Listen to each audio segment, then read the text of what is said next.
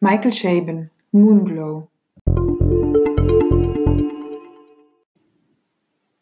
Es heißt, entweder mag man Michael Chabon und seine verschachtelten und verzweigten Geschichten oder man mag es eben nicht. Und ich muss sagen, ich gehöre zu den Leserinnen, die das nicht so sehr mögen. In seinem neuesten Roman Moonglow kapriziert sich Michael Chabon auf eine Lebensgeschichte äh, des Opas eines fiktiven Michael Chabon. Ein Opa, der im Sterben liegt und seinem Enkel, eben jenem Michael, sein, seine Lebensgeschichte erzählt, wie er seine Frau kennengelernt hat, äh, wie er sich verliebt hat, wie er das, das, die, die Raumfahrtgeschichte der USA verfolgt hat und äh, auch ein bisschen, wie er den Krieg erlebt hat. Das alles äh, könnte ja ungemein spannend sein und wird auch so angepriesen, nämlich als einen Ritt durch die amerikanische Geschichte des 20. Jahrhunderts.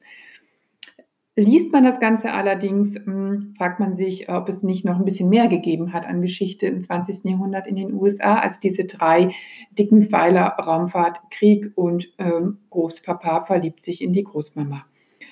Es ist sicherlich gut gemeint, aber ist doch ein bisschen langatmig, ähm, wenn man es dann über ja, fast 500 Seiten liest.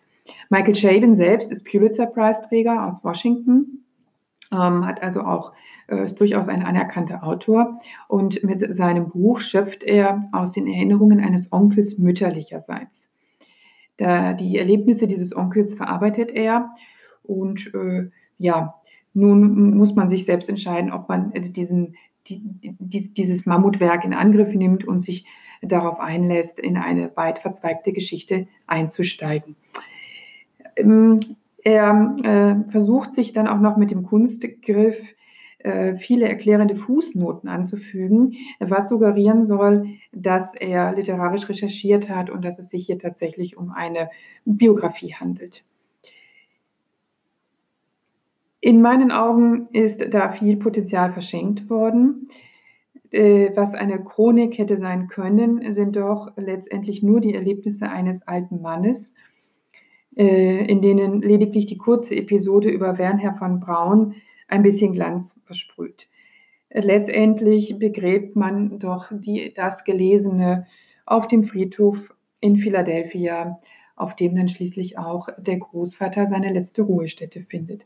Es ist ein bisschen schade, aber wer, wie gesagt, Spaß daran hat, ähm, sich ein bisschen zu verlieren in den Weiten eines ähm, Lebens, der wird sicherlich seine Freude daran haben. In Amerika kam das Buch sehr gut an.